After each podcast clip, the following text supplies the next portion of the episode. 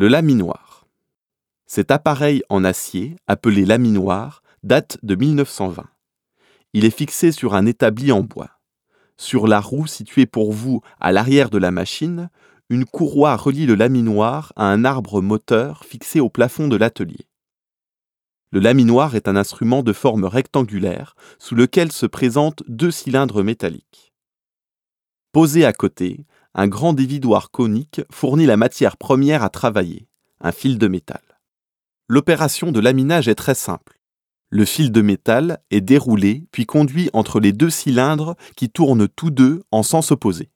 La matière est alors aplatie et rainurée pour former le drageoir qui maintiendra les verres dans la monture.